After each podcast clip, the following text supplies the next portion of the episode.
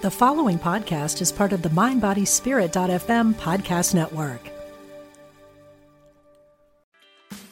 Meditation doesn't have to be a solo practice. Meditation is more fun with friends. Looking for a way to drop in and hang out at the same time? Join us online at Omega Institute for a meditation party with self proclaimed meditation nerds Dan Harris, host of the 10% Happier podcast, Sebene Selassie, and Jeff Warren. This three day retreat will stream live from Omega's Hudson Valley campus May 17th to 19th. Don't miss the party. Reserve your spot at eomega.org slash party today. Another day is here, and you're ready for it. What to wear? Check. Breakfast, lunch, and dinner? Check. Planning for what's next and how to save for it? That's where Bank of America can help. For your financial to-dos, Bank of America has experts ready to help get you closer to your goals. Get started at one of our local financial centers or 24-7 in our mobile banking app. Find a location near you at bankofamerica.com slash talk to us. What would you like the power to do? Mobile banking requires downloading the app and is only available for select devices. Message and data rates may apply. Bank of America and a member FDIC. Welcome to the Radiate Wellness Podcast. I'm your host, Christy Clemens Hoffman. Each week, we will discuss tools, tips, and ways to radiate your best life ever, interviewing practitioners, authors, and luminaries to help you on your path. Wellness, joy, peace, abundance. What do you want to radiate?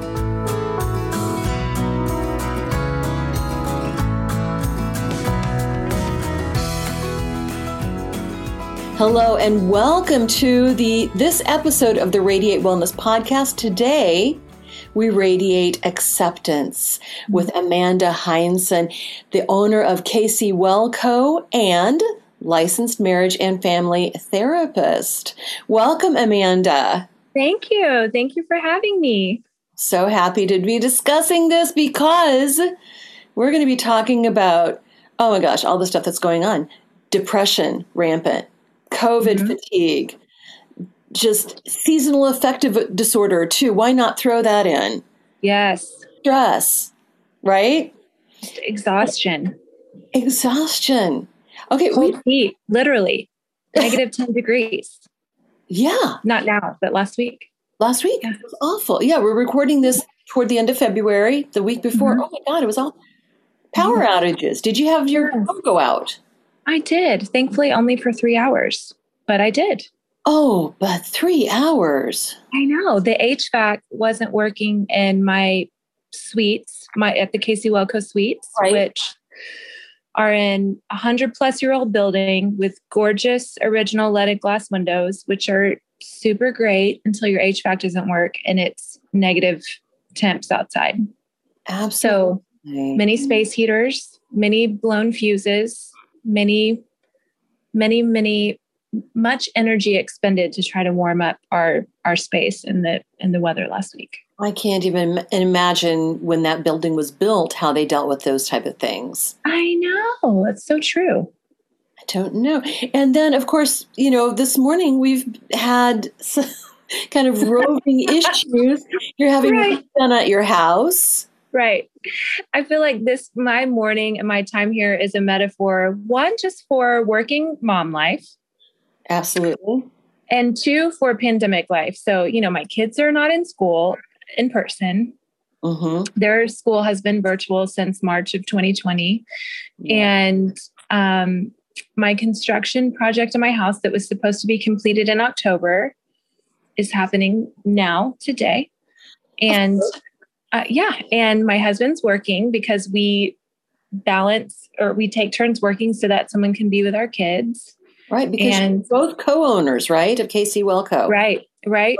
Mm-hmm. Mm-hmm. And so I've got my kids on a screen so that, you know, they're not asking me for food every 36 seconds while we do this. Right, because they would starve for would. 50, mm-hmm. 50, to 60 minutes. Absolutely. They would. Mm-hmm. Right? Mm-hmm. They, they truly believe that we've we've literally talked about the physiology of digestion and you know sometimes it takes a minute for our tummies to know that we're not hungry anymore they don't care they just eat and eat and eat and eat and eat mm-hmm. and as soon as mom is not right there with them then mm-hmm. that's when they need everything it's so true it's so true Mom yep. can be in the other room and you don't mm-hmm. have to need stuff. I know, I know. I do love them, but boy, they're full time. Plus, yes, plus, and you've got a busy slate of clients. I do. I mean, I feel like it's been so interesting as a as a clinician in this season. I feel very comfortable diving down into the deep end of people's stories and their trauma and um, so much about them that's that is theirs and uniquely theirs. And i feel like we can go deep down to the bottom of the ocean. I've got the oxygen tank we're good. And i can maintain you know differentiation and a little bit of distance from that enough to hold on to myself because it's not my story. Right. but in this season for the last year almost we're all living the same story together.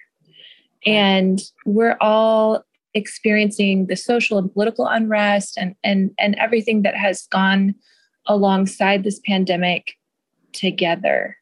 And so that's been so interesting as a practitioner to be living pandemic life alongside my clients while also trying to be a healer and a helper in that space um, while trying to make sense of it myself. So, what do you do to deal with your own stuff? You know, um, a lot of acceptance. I feel like I practice a lot of, I was thinking of the things that I feel are really necessary to stay afloat from a mental health standpoint during this season. Mm-hmm. And I think that we need to have a lot of permission permission to not do something or do something, mm-hmm. whatever that might be. Right. Um, I think we need to have a lot of acceptance, right. um, a lot of kindness, all of it wrapped in a package of kindness to ourselves. Absolutely. And a lot of forgiveness from others and and for ourselves. I mean, typically right now, in order to make life work with my kids and my husband, I see clients usually from 9 in the morning to 9 p.m. on Mondays and Wednesdays straight. Right. Which feels like the morning of those days by the end of the day feels like a yesterday. It's just. Yes. And we do tend to lose track of time when yeah. it's crazy busy like that. Yeah. And so often on Tuesdays and Thursdays, I'm just trashed.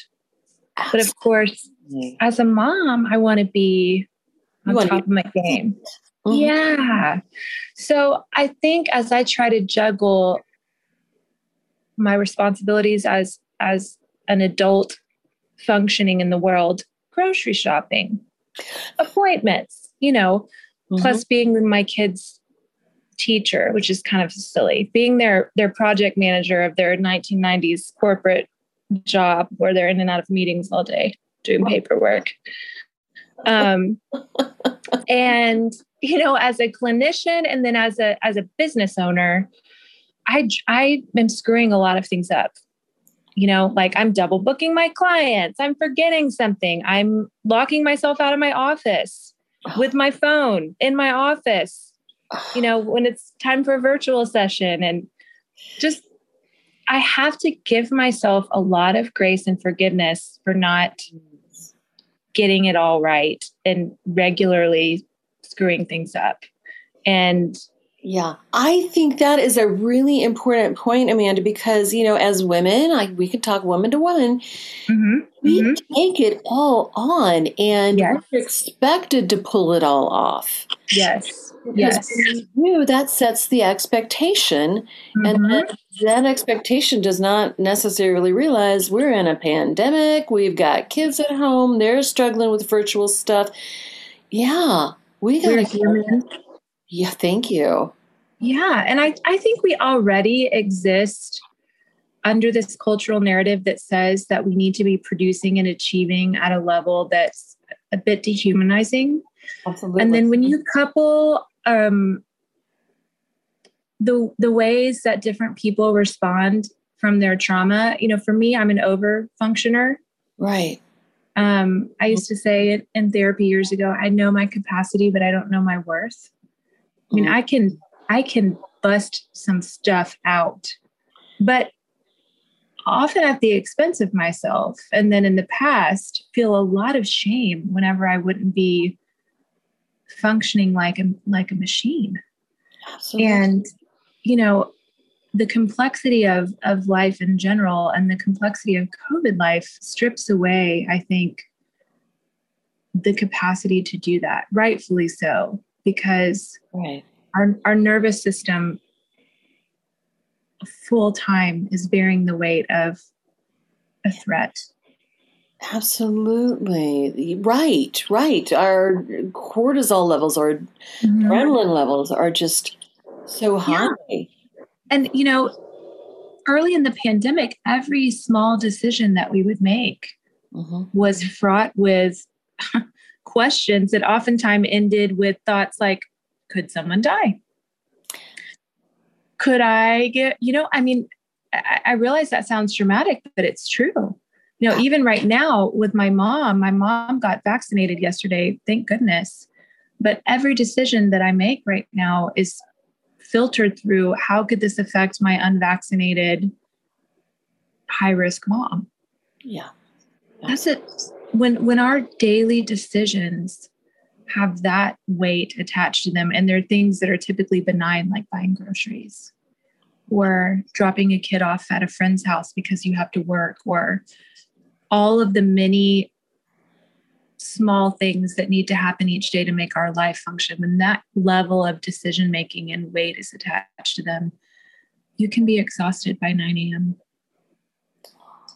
That is such a good point. And when we realize that, then we can just put everything into perspective. It's like, no wonder I'm exhausted all the time. Yeah. No, no wonder I'm just like stressed all the time. Yeah, or I can't remember things, or I'm losing words, or I feel like I'm in a foggy haze, or I'm not sleeping, or so many of the symptoms that truly mimic a clinical depressive episode might be chronically lo- in a low grade way present in our lives because we are stretched and tasked down to our very nervous system in a way that is yeah. really is really like like strain trauma. Strain trauma. I've not heard of that. Is that like PTSD or something? You know, I could be defining it wrong, but my understanding of strain trauma is like it's like a thousand paper cuts versus a giant car crash. Right. right. When we just have to exist in a state of hypervigilance and exist in a state of yeah too much or too little for too long. Right. Strain right. trauma. Strain mm-hmm. trauma. That makes a lot. My gosh, we're under all of us under so much strain. And then add mm-hmm. to that, we might have a, a, loved one in a nursing home mm-hmm. and be able to see them or having to juggle that. And absolutely. Right. Uh, and so, like right now, I mean, we've got all of the things that we've mentioned, you know, the pandemic, the stresses of trying to homeschool your kids and work and run a business and see your own clients and i mean it's like uh, all of these stresses and then we've also this is a year now practically that we've been been living with the pandemic and we're still masking and being careful and sanitizing mm-hmm. and limiting mm-hmm. our exposure et cetera et cetera how do we tell the difference mm-hmm. what is truly depression, mm-hmm. what is pandemic fatigue, and what is just plain stress. Yeah, you know, I've been thinking about that a lot. Um, obviously in my practice, but specifically, you know, in anticipating our conversation. And I've taken the last week to really reflect on my own, um, to just really notice my my own inner dialogue. Um, you know, I I have the greatest access to myself, of course. And so yeah. just been really thinking about yeah. that question. And I think it's really hard to tease it out, but I, I really do think that the difference relates to our inner dialogue. Mm. You know, it, it feels so common and so expected to have symptoms that look like a, a DSM, you know, diagnostic criteria checklist of a major depressive episode, loss of interest in activities and sleeping more, eating less or eating more, you know, all of those things. But I think the hallmark is how how are we speaking to ourselves? You know, if I don't if my kids do only half of school on a Tuesday because I'm either too tired or we had to do other facets of life, like go to the store, or I had to drag space heaters up to my office. Right. What am I saying to myself and about my life in relation to that? Is it, oh, mm-hmm. gosh, I suck. I can't get anything done. Or I can't believe this is happening. Or I'm failing my kids. Or bad things always happen to me. Or, you know those are very extreme but the shame the shamey voices in our head are often pretty extreme and pretty unkind. Right. So if i'm saying things like uh-oh somebody's calling for me. Real life real life is happening. Real life exactly. Second. we're we're along for the ride. Real life happens. You know? you real quick. This absolutely. So this is our, this is our reality, folks. You know, um, we could have tried to schedule this this uh, interview at a time when there was nothing going on, but then we'd probably not get to it for another year or so. So Amanda and I even discussed this, and we said, you know what, this is authentic. This is what authenticity looks like and feels like, right? Right. It really does. Um, this is authenticity. And right. this is what we're dealing with. And the we're accepting it. And we're accepting it. You know, I talk about this kind of work from home with kids there needing things and stuff going on. Um, mm-hmm. I talk about it like having a bowling alley in your brain because every once in a while the bowling ball comes in and we got to reset the pins and it can happen anytime. Yeah. And and again, perfect opportunity. If we beat ourselves up mm-hmm. about things that we truly can't control, or even things that we can. Yeah. And we're already living in a climate that feels so uncertain and at times so exhausting. That is a recipe for developing a chronic depression yeah or or or even an extended episode or even anxiety mm-hmm. um so I think it matters so much that we begin, if we don't already, to distinguish and differentiate that critical voice or that catastrophic voice that can bubble up when something happens and recognize that um, with some curiosity, with some acceptance, yeah. and then with a response that is kind and wise and gives permission and gives uh, that's that's accepting Mm-hmm. Um, you know, I think that is how we tease out the difference between being truly, between experiencing truly a depressive episode that um, needs more uh, intentional intervention, or or maybe a more um, maybe it's a little bit more. The acuity is higher. It's more urgent. You know, like we might need a little more than going for a walk outside and and getting more sleep. Um, but I think that that internal dialogue is so key. Depression looks looks so unkind. I think internally, it looks hopeless. Yeah, it looks like losing sight, and I don't mean that in a critical way, but you know, losing sight of the horizon, feeling like we're not ever going to get there. Um, we do chronically struggling to find yeah opportunities to make choices that are good for ourselves and then blaming ourselves in the process.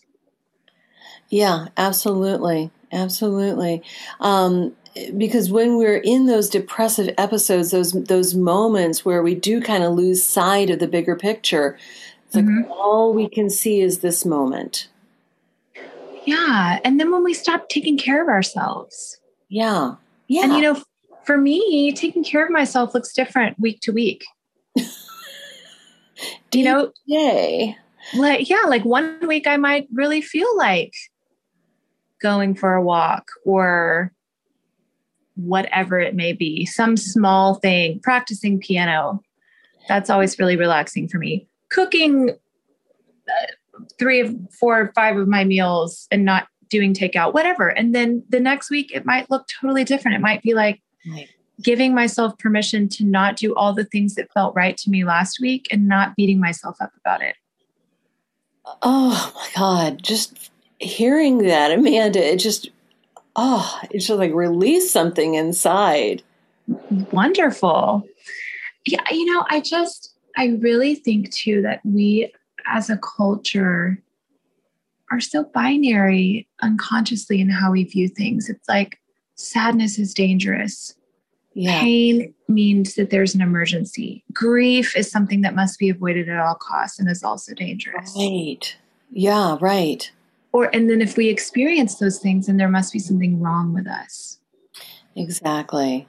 Whereas we are having such a normal human response to where we are in this cultural moment that we live in, in this context in the United States, especially, doesn't know what to do with pain. No. We just pathologize it. Right.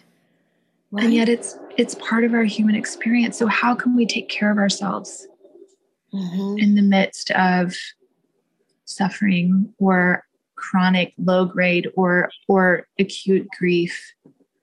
How can we take care of ourselves? How can we be kind to ourselves? To me that's that's how we know that we're staying afloat, not not experiencing a clinically depressive episode is when we can maintain that perspective and at least some of the time direct kindness towards ourselves as we try to stay afloat. Absolutely. When you mentioned grief, and you know, during this pandemic, we've lost 500,000 Americans. Mm-hmm. And that's not even mentioning the ones who are just forever changed because of it and will mm-hmm. forever have difficulties yeah. in their life because of it. But 500,000 actually deceased, and that touches a lot of people. These are the moms, the dads, the grandmas, the brothers, the sisters. People with stories, people with lives. I, I know of a, a baby, a baby who yes, who lost his mom before he was ever naturally born into the world. Yes, I I actually know that story too. I have been touched by that. Yes. His mother, she he had to be delivered by C-section mm-hmm. just days before she died. Yeah, I mean this this this little human, this little soul, that yeah. experience, this this story will shape and mark his entire life, his entire existence. Absolutely, his entire existence. Yeah, and so we all care. And then those of us who are very feeling empathic people, we mm-hmm. do feel that collective stress, even the collective mm-hmm. grief. Yes. I mean, mm-hmm. I feel like this season allowed me to discover what grief feels like in my body. Not that I've never felt grief, but I never could say, oh, that feeling like someone hollowed my chest out, like when you're carving a pumpkin. That's what grief feels like in my body. Yeah. So if I feel that like curling inward, yeah, car- carved out feeling, I now know oh, I'm that's grief. That's not even just sadness. That's that's grief. Yeah, which is different. It is. It is. And just recognizing that feeling and I think just being even practicing the presence and the mindfulness to recognize that rather than I just feel bad. I need to do something to make my feel, myself feel better. Yes, there's that acceptance again. Accept that your body is responding to something that's worthy of grief. Mm. Well, and I think it needs to be said too that many of us grieve not going to concerts. Yes. Not hanging out with our friends not doing the regular things we do at holidays. Yeah, not hugging people we love. Absolutely. Not, I mean, so many many things. And then right. I I I am kind of a dinosaur and an avid to me social media is part of our world and there's benefits, but I also think it's it's it can be such a destructive force. Right. And um in addition to the reality of what we're experiencing, if we so choose, we can be inundated with a barrage of information, stories, data, conversations, what have you, that just don't bring light and life into right. the spaces where we feel grief or sadness or weariness. These are all different feelings. Yeah. Yeah. And I think, um, I think sometimes we just have to let them do the work that they need to do. And we have to accept them and, and, and let them come over us like waves, like, like the tide. They come and they go and they, they have a purpose and we can accept them. We can be kind to ourselves in them. We can be kind to ourselves the weeks that we are like really feeling like we're managing well in this in this life and we can be kind to ourselves the week that we take four naps midday or zone out when you think you're supposed to be working from home or right yeah right absolutely. Um and so of course we're we're all feeling this collective heaviness this mm-hmm. emotional soup that we're all in this stress soup that we're all in. Right. when should we be concerned? Yeah. You know i think if you again when that when that when you notice a a lasting or more persistent change mm-hmm. downturn if you will in your thoughts and caring for yourself and reaching for others um, i think that's a red flag you know if if for more than a week definitely two weeks there's a shift yeah. In terms of how you're eating, how you're sleeping, um, how you're coping, um, how you might be isolating in a way that's not just due to a few days of being tired, or if you stop pursuing despite feeling tired, the things that feel normal or that feel healthy. Yeah. If you stop doing those things in a more sustained way, I think it's time to seek help when when you notice that your thoughts are chronically negative or unkind or if you start to really feel hopeless yeah. um i think it's time to seek help.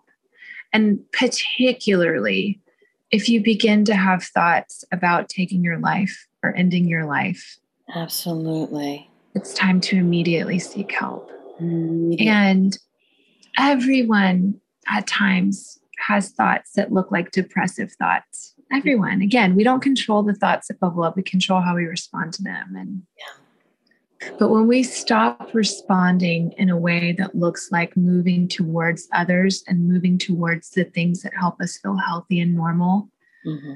that's when we need to ask for help. Yeah. Good to know.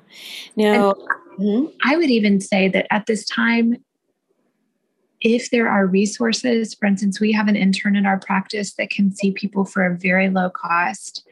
Even if you're not to the space where you feel like, wow, I think I might be clinically depressed, get some help. If you can have it, get it. Absolutely. Find a therapist, find a counselor, find an energy worker, find somebody to be connected to that can invest and listen and prop you up for 50 minutes to an hour because we we all need that right now. We do. And especially when we're so isolated anymore. Mm-hmm. Mm-hmm. absolutely. You know early in the pandemic i'd say you know maybe a month in we started ta- you know talking amongst ourselves in the energy healing community. It's like well those are those of us who are introverts, we're going to be fine. Reach out to the extroverts because we're not going to be fine. yeah. And so the, the those people who do depend on getting their energy by being around other people. And I think we all do at some point, even mm-hmm. as introverts, that yeah. we do need to reach out sometimes yes. and talk to somebody. I mean, we I I fundamentally believe, and this is the the the crux of my clinical practice and how I view people in the world. We are we we fundamentally need one another. We are meant to connect. Yes. We are meant to be seen and held and touched. We are meant to be with others. Of course, introvert, extrovert, we need to have time to reflect and be and be alone. And everyone has has different needs and preferences in that regard. But fundamentally, we were made for each other. We're social animals. And we are social animals and we need a sense of rhythm and normalcy you know, we live in a world that has seasons and rhythms and we we are part of that natural world and this has disrupted the ways by which we mark our lives in a seasonal rhythmic relational way you know even our practices of grieving our practices of celebrating getting married having babies burying our dead all of that has been disrupted absolutely and has disconnected our sense of belonging and togetherness in so many ways. So, if ever we can reach towards someone and have them reach back, I think those are the small healing moments that we need to look for every day during this time, every day, period, but especially during this time. Yes, especially during this time. And now I just wanted to send a shout out to some of our supporters Julian, John, James, Marissa, Charlotte, Pauline, Becky, and Louise. Thank you all so much for keeping this podcast going. If you'd like to support this podcast too, please hit the like, follow, or subscribe button, or give us five stars or a positive review wherever you're listening, and share this with your friends. You can also subscribe to Radiate You, our private Facebook group for bonus content, including classes and meditations. Another way to support our podcast is to go to radiatewellnesscommunity.com slash podcast and click on the Donate Now button. However you support us, we greatly appreciate it, and thanks for listening. Now, I know that you practice um, marriage and family therapy. Mm-hmm. And, um, I saw on your website that you work primarily with uh, individuals who are the age 16 and above. Mm-hmm. Um, but what, what are you seeing in families as a response to all of this that's going on? You know, it's interesting. I feel like my license is a bit of a misnomer. I so I don't I ironically I do work with a few families, but I and it's usually sibling systems, but I oh. work with them all separately. Right. Um so I don't I don't work with a lot of families per se. I do occasionally. I do work with some couples. I work a lot with individuals, but I was trained as a systemic thinker. And so the way that I view people is within the context of their systems. And of course, our very first system is our family. So I don't know how to sit and be with people without trying to understand them through the context of the systems that they grew up in at at every level right. um, ecologically in our lives. Um, and what I do notice is that there is so much pain and misunderstanding and relational fallout in families right now. And I've spent so much time with my clients as they have tried to make sense and understand their loved ones as they potentially conflict now in values. You know they're they want to wear a mask. Their parents don't want to wear a mask. They whether we're talking about racial injustice or politics or masking or conspiracies or- yes and so and people are going at each other on social media but then they're you know at a family outdoor socially distanced picnic acting like everything is normal so I think families are really struggling right now. And I and in addition to households that are just enduring a ton of strain brought on by this by the the restraints of the pandemic um, that's what you asked me, right? What's happening in families? hey, it's all good. Yes, what ha- what's happening in families? Right? Yeah, and so I I think a lot of what's happening is having to reckon with what it looks like to hold people and still love them when they don't agree with you and when you don't agree with them. That's a good point. Because I think, in, addition to all of the forced togetherness with nuclear families, people who live in the same household, there's that external stuff because that's been blowing up this past year as well. Mm-hmm. Right? Yes. And again, at every level, you know, with my own family, I, I could go down an anxious train of thought and think, oh my gosh, my kids aren't being educated the way they need to. I'm not present with them the way that I want to be. Anxious, anxious, anxious, you know, down the rabbit hole. Right. But then I got to reel myself back in and and say to myself, you know what, 10 minutes of deep presence with my kids is a gift for both of us. And my children have their little brains are moldable and malleable and they are resilient and they are loved and that matters a lot. You know, that's my kindness, acceptance, permission, forgiveness talk that I respond to my anxious thoughts with. So it's from that level of, of family dynamic. Right. To massive rifts between parents and children and brothers and sisters related to political differences. I think that's what we're looking at. And it's it is. It's it feels new. It I mean it's not new, but it feels new for our our this generations. This depth of it feels new. For sure. You know, I imagine in, you know, the 1860s when, you know, the South seceded from the Union, we had some some pretty, pretty catastrophic family rifts, but and, and and perhaps at other times. But mm-hmm. I don't think we've experienced this, not in my lifetime. No, certainly not. No, it didn't used to matter where you stood politically. Right. And I think in some ways that's reflective of how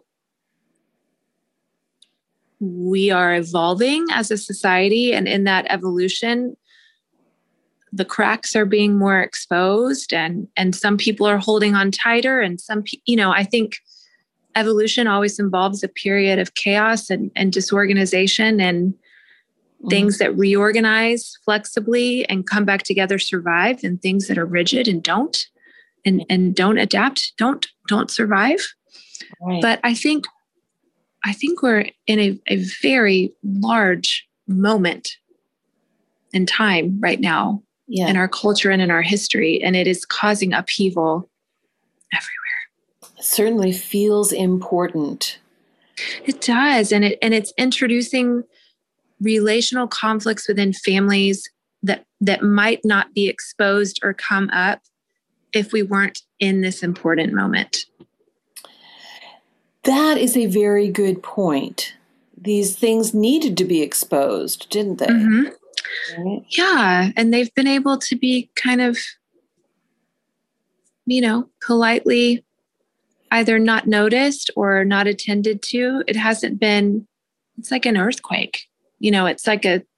Right. It's like there might have been. Snow globe and somebody shakes your snow globe. Yeah. And, and, there's a lot of pain and confusion on all sides. Yeah. Yeah. A lot of people feel that, you know, be, just because their opinions are not agreed with, that they are being attacked and um, just sensing attack when they're, it might be just a difference of opinion too. Mm-hmm. Just like the feelings are escalated. Well, yeah. And I do think when we're talking about things that center around um, a deadly virus, right? Um, human rights, Exactly. Uh, you know, uh, freedoms, uh, things that are just like real fundamental, visceral values to people. Mm-hmm. Absolutely. I think that's where we get a lot of the pain and the disillusion and the and the stuckness. Mm-hmm. Um, and and and fear. And fear is not ever a great a great lens through which to view other people that we love. It's not. I see a lot of what I call fear porn that people are saying, oh, well, you don't wear a mask because you're in fear, or you wear a mask because you're in fear, or you do this because you're in fear, or you don't do that because you're in fear. It's like you have fear, you have fear, you have fear. And we all have fear. Mm-hmm. Just because I choose to do a certain thing does not mean that I'm living for my fear. But when I, I sometimes see it weaponized in a way, and that doesn't feel healthy. Yeah, or even if you, I, what I see is if you mean this or believe this, mm-hmm. then I fear it means this about you, or I fear it means this about you and me. Or if I hear this from you, I can't unhear it. This mm-hmm. is kind of the unconscious fear. And then I might have to re examine my own values or my own role in this. Or I think that is what causes people to be combative and rigid is that that really unconscious fear. And it can be very corrosive. It can. It can. But i think you have a very good point that it's like what's going on now is just bringing all this up to the surface. Mm-hmm. all of these things that were there shining a light on it. Mm-hmm. Right? yeah and and i think if we can again be kind. Right. Be curious. Mm-hmm. hold some space for ambiguity and not knowing. Oh yes that's huge. Yeah then you know we yeah, can go a long way. Mm-hmm. yeah there was um, you know people say periodically well they don't know what's going on with this virus. They just don't know. It's like no we don't we don't especially early on didn't know what we were dealing with necessarily. It takes mm-hmm. a while to learn those things. And so, mm-hmm. um, you know, the, the guidelines are going to shift and change mm-hmm. as we learn things. Mm-hmm. Just sitting with, okay, this is what we know now. Mm-hmm. This is what we're working with now. That may mm-hmm. change, and have, having some some grace about that, and some yeah about that, some some acceptance mm-hmm. some acceptance. We can only can we, we can only do so much. So how can we be kind? How can we be accepting? How we, how can we give ourselves permission to just be where we are right now and do the best we can with what we have? Absolutely. Every day doing the best i can with what i have. E- yes every single day we have to decide that don't we? Mm-hmm. doing the best with what i have. Mm-hmm. ourselves that grace and feeling the feelings Mm-hmm. Um, so let me ask how has your practice been affected by the past stress? Have you seen increase in clients? Increase oh, for sure. Certain certain things that you can predict? I mean, my my practice is bursting and as it is for so many other clinicians. I feel um, pressure internally to try to find and connect people with good therapeutic resources because I mean, it feels important to me, but also because um, everyone is full and and so many people are reaching and asking for help and i don't want them to reach and not and not get connected you know? So um, at Casey Wellco we have an amazing collective of practitioners very all different kinds of modalities and and orientations and um, i love our group. I love our practice. Everyone is there because they desire community. And so i think that really undergirds our our just kind of our our vibe if you will Right. And um, we all share the load together. And um, so that feels helpful. I'm so thankful that I'm not essentially practicing alone in this season and that I have a wonderful network of clinicians that we can refer and pass and share and support. Um, so, so definitely, I have seen um, what I, I, I think is probably an increase in the need for mental health, which feels obvious. Um, and I've also seen, and I hesitate to say this because again, I think there's this really dangerous cultural narrative that we should be using this time to do something big or great or whatever. And I think that's a load of crap. Um, I, you know, I think that's that's ludicrous. Now, if that happens to occur, awesome again, we look back in hindsight, and a lot of great and inventive and art and beautiful things are made from within suffering in a crisis or even afterwards as a result. So I, I also think that there's been really positive things that have come out. You know, um, a few of the clinicians in our in our office managed to scrape together a nonprofit that allows first responders to be seen for free for six sessions and oh, um, wow. you know responding to the pandemic and new emerging clinicians that are living at home with their parents are able to afford to pay rent on their office and launch their practices which they wouldn't have been able to do and right. you know little shoots of of life and grit and growth and commitment to this work i think have been solidified and and um you know i see so many com- clinicians doubling down in their mm. in their calling and in their vocation as you know we stand and face our clients every day and and and the pain that they're experiencing and as we also just go through it ourselves. It's like i think it can just strengthen that that resolve to do the work yeah um, and bind us together to help each other as i think really the field is is inundated right now with with needs it truly is. And I, I, do want to address some of the wonderful things that you do at Casey Welco. You've got several practitioners. Can you tell me a bit about the various services that are provided? Absolutely. So um, let me do a visual picture of my offices.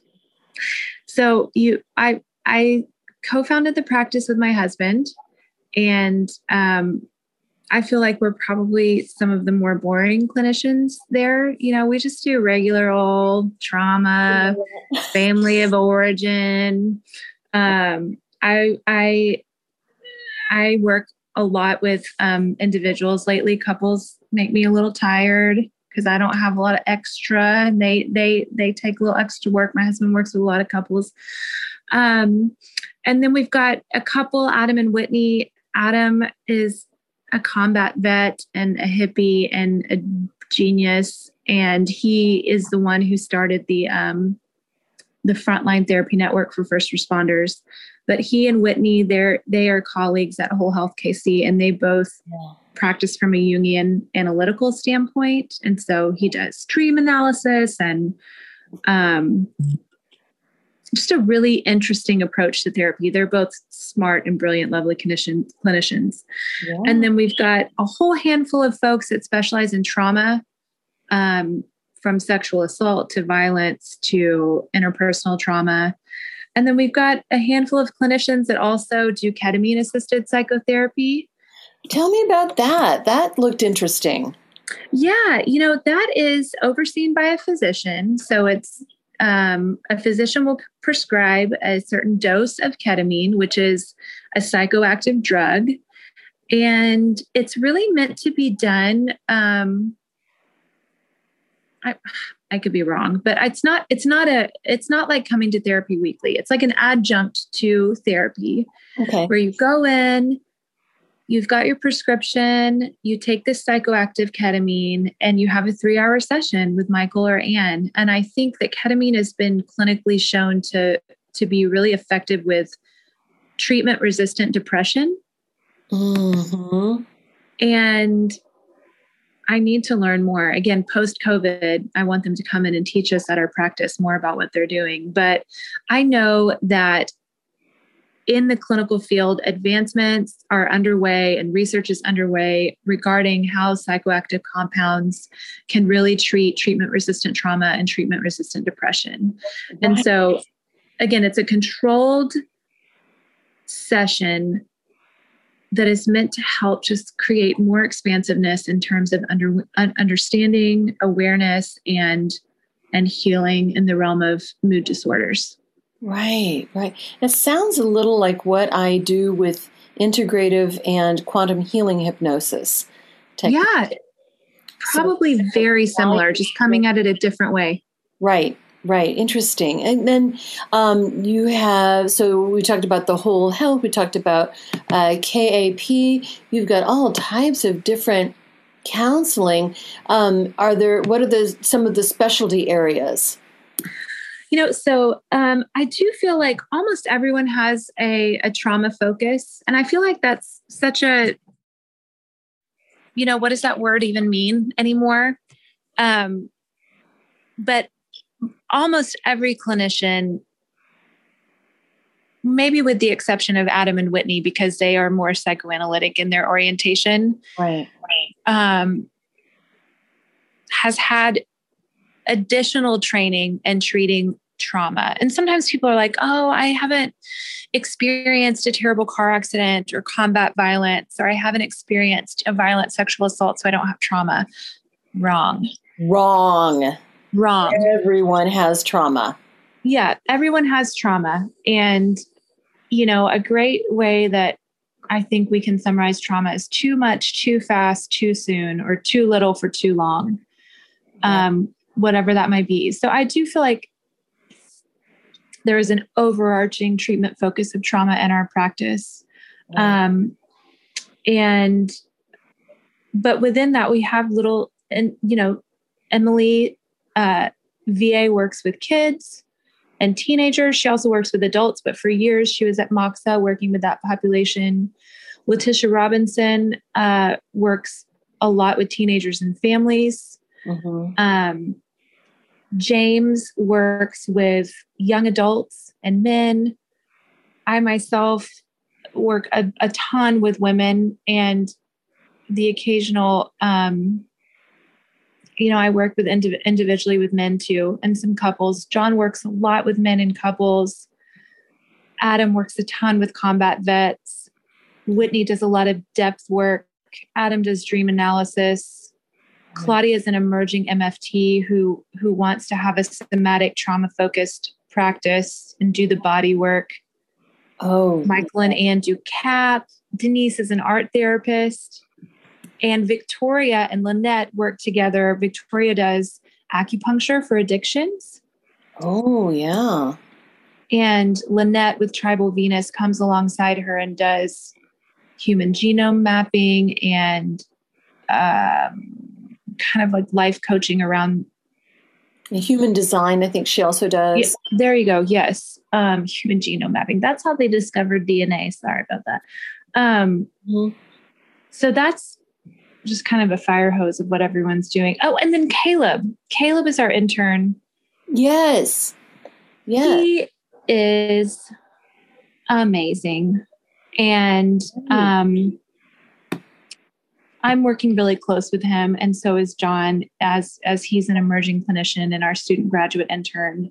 Right. And he also is looking to do um not only just stress management and anxiety and depression management, but some of the depth work of understanding yourself. And I tend to do a lot of ego psychology and parts work. I feel like I'm using a lot of clinical jargon, but no, just okay. the different parts of ourselves and where they came from and how they function and and how do we know all those parts and have them get along in a happy internal family. Right. So he's learning he's learning that work with me. So I feel like we have something to offer across a broad range of needs. Right. And my hope and goal for Casey Wilco is that we will continue to be able to offer clinical services in a variety of ways that are accessible to everyone. Um, I'm working on getting something that I'm calling Fair Share off the ground, and it's a 501c3 mm. that will allow um, anyone to apply for care and they'll pay just something based on their income right. and then that that that scholarship that fund will pay the clinician the rest of their fee because what i'm noticing is that most clinicians are completely maxed out at their sliding scale you know their number of sliding scale spots right sometimes someone might need a level of care that's just a bit beyond what an intern can do yes and it's not we we got to have equitable access to care and also to become a clinician takes a lot of education, a lot of student loans. Mm-hmm. And, um, you know, we've also got to eat. So, right. fair share, paying clinicians commensurate with their education and, and creating equitable access. I feel really passionate about that. No, that is wonderful. And that often will um, hinder someone from getting yes getting the me too me me at times in my own life absolutely and absolutely. and you know after i continued to turn people away who needed a reduced fee or who needed me to take insurance but it's you know being on paneled with insurance right. it's not great for a client or a clinician right um and this was before i had an intern i'm like gosh i can't continue to turn people away something there's got to be another way to do this right there's got to be another way yeah. Well, and I find that people call me for my services and ask if I'm on insurance. Like, well, first, insurance doesn't cover the, the things right. you do because they're right. alternative, but then um, it's not, I would have to be bound by certain diagnostic codes. It's so limiting. Right. So it does limit some things. I hopefully we can through this growth period that we're in right now, hopefully we can come to some sort of better way of delivering healthcare and specifically men- mental health care. yes, more holistic. Right? One day I had a client who said, "I want to pay for everyone to go to therapy." I'm yeah. Like, well, that's really kind. And she's like, "No, I want to pay for people to go to therapy. If well, you make something, I I'm donating." And I thought, well, I got to do it. You've got to do it. Absolutely. Mm-hmm. Taking me some time. There's more of that acceptance and forgiveness piece. Right. Right. the, des- feeling of deserving, the feeling of uh, being supported, et cetera, et cetera, et cetera. Some things to work through. But that's what I love about life. It continually shows you what you need to work on. You know, it's so true. I I think I spent so much of my 20s being so angsty that I didn't I didn't know and I wasn't going to be shown or I was shown and I missed it. And the beauty of my 30s, which this is my final month in my 30s. Congratulations. Thank you. Um, have shown me that life is going to give me what I need at just the right time. Oh my gosh. Absolutely 100%. And we can either choose to look at it as such, or we can choose to say, you know, look at it and say, well, that's not enough, or what am I to do with that, or what is that? I should have done it sooner. Exactly. Or I missed it. Exactly. Why does other why do other people have it easier? Why do I not? Mm-hmm. And that's that's and I feel like that's the the entire role of emotions that we yeah. have is to show us these things and if we we can either stuff those emotions down resulting in physical disease mm-hmm. and other problems or we can choose to work with the emotions learn from them and release them yes i mean i used to think oh, why didn't i just i should have just worked on my trauma sooner i should have i should have should have should have and i realized you know i didn't have the capacity no. at 22 to do what i did in therapy at 30 because I hadn't expanded enough as a human by living my life. You know, it's just I I couldn't have done that. And and right. My God, your prefrontal cortex is not even de- fully developed until you're no, 21. Exactly. The number of times in a working day that I tell somebody that is pretty funny. but you know, I just I that's not to speak to suffering because I feel like that's a whole other other thing. I'm not one who has this belief that everything happens for a reason, or I don't. I, I personally don't think that. I think that we live in a world where suffering is is part of life, unfortunately, and I absolutely hate it. Um, and I think we can we can grow and learn, and beautiful things can come from it. But I wish it was just didn't exist. Um, but I do think, in terms of our own growth and discovery and pursuits the things that we need to do will make themselves known at the right time. 100%. At 100%. And sometimes we need to just take a nap. sometimes we just need to take a nap. Mm-hmm.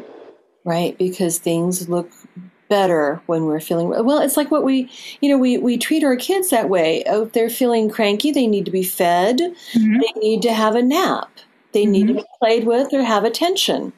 Right? Mm-hmm. That's the only time that they're ever cranky or upset. And so, but we ex- we don't expect the same of ourselves. You know, I'm cranky. I just have to pull myself up by my bootstraps. I'm out yeah. of sorts. I just need to power through it. Well, we might need a snack or a nap or mm-hmm. pay attention to or play. Yeah, yeah, or we, yeah, or we might need to yeah cozy up with a blanket and not do four things on our to-do list that day. Right. And not and then not have an anxious thought storm about how much we suck. We might need to just watch Harry Potter under a blanket at 2 p.m. on a Friday afternoon. That sounds really good. Yeah. And then, you know, do whatever the things are later. I think it's when we stop doing the things that we need to do that help our life function, that's when we've got some depression red flags. That is a very good point. You know, I'm I am on a personal note um, going through this with my daughter in a way. Um, so just wondering, so is she depressed? Is she not depressed because she's been mm. sleeping a lot, not eating very much? But also, the school is all virtual, and so she doesn't get to do her usual mm-hmm. things. Mm-hmm. And um, so, when does it, you know, just sometimes just allowing her to do what she feels like she needs to do for the moment and not trying to stress about it too much. I don't know where I was going with this tangent, but uh, you were being a mom, worrying about your daughter. Exactly. Yes. Yes, yes, yes, yeah. yes. And so that's why I wanted to have this conversation with you, um, you know, for personal reasons, but also I know that our listeners are all going through this as well. How mm-hmm. much of it is, um, you know, the pandemic fatigue? How much of it is political strife and stress that's going on? How much of it mm-hmm. is fear and worry about the pandemic? How much of it is just actual depression or even loss? Yes, absolutely. Mm-hmm. Right. Yeah. And so just I, I I love all of the things that you've had to offer in terms mm-hmm. of self talk, self care, and grace, acceptance. And yeah. if you really do need help, I would. What's your website? What's what's that called? Um, well, caseywellco.com Wonderful. is for myself and and our collective of practitioners, and then for me, it's just my name, AmandaHindson.com, H I N D S O N. Good. We'll put all those links in the show notes. And Wonderful. You, you know, we're we're going to be launching some virtual I'm calling it book club. It's more than book club, but less than therapy around some, you know, we've got a lot of cool things that are coming up as soon as I have time to get to them with Grace daily. Right. Um, so if you know if anyone would be interested in and even if they're not local in Kansas City, as the pandemic restrictions ease a little bit, and as I think we stretch and yearn to grow and connect in this spring season, we're going to try to create opportunities to do that, that again, provide access to care in, in more diversified ways. So that'll be coming up soon in April, May. Oh, that's wonderful. Absolutely wonderful. Well, I want to keep in touch with you about all of these exciting developments. Yes, please do see if there's any way that we can help each other in this and absolutely information. I think that yes, be- we have a beautiful, gorgeous classroom workshop group space that I would love for you to do some things in. Oh, that would be so much fun. And uh, I would love to have you on again to talk about topics as they arise. Thank so, you for having me. I'm so happy to have you. Thank you for being part of this. Truly appreciate yes. it.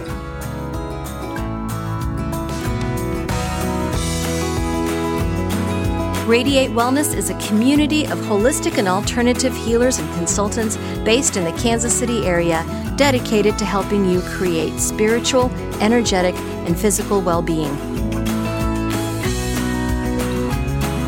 To learn more about our practitioners, services, classes, and events, or to schedule an appointment, visit us at radiatewellnesscommunity.com.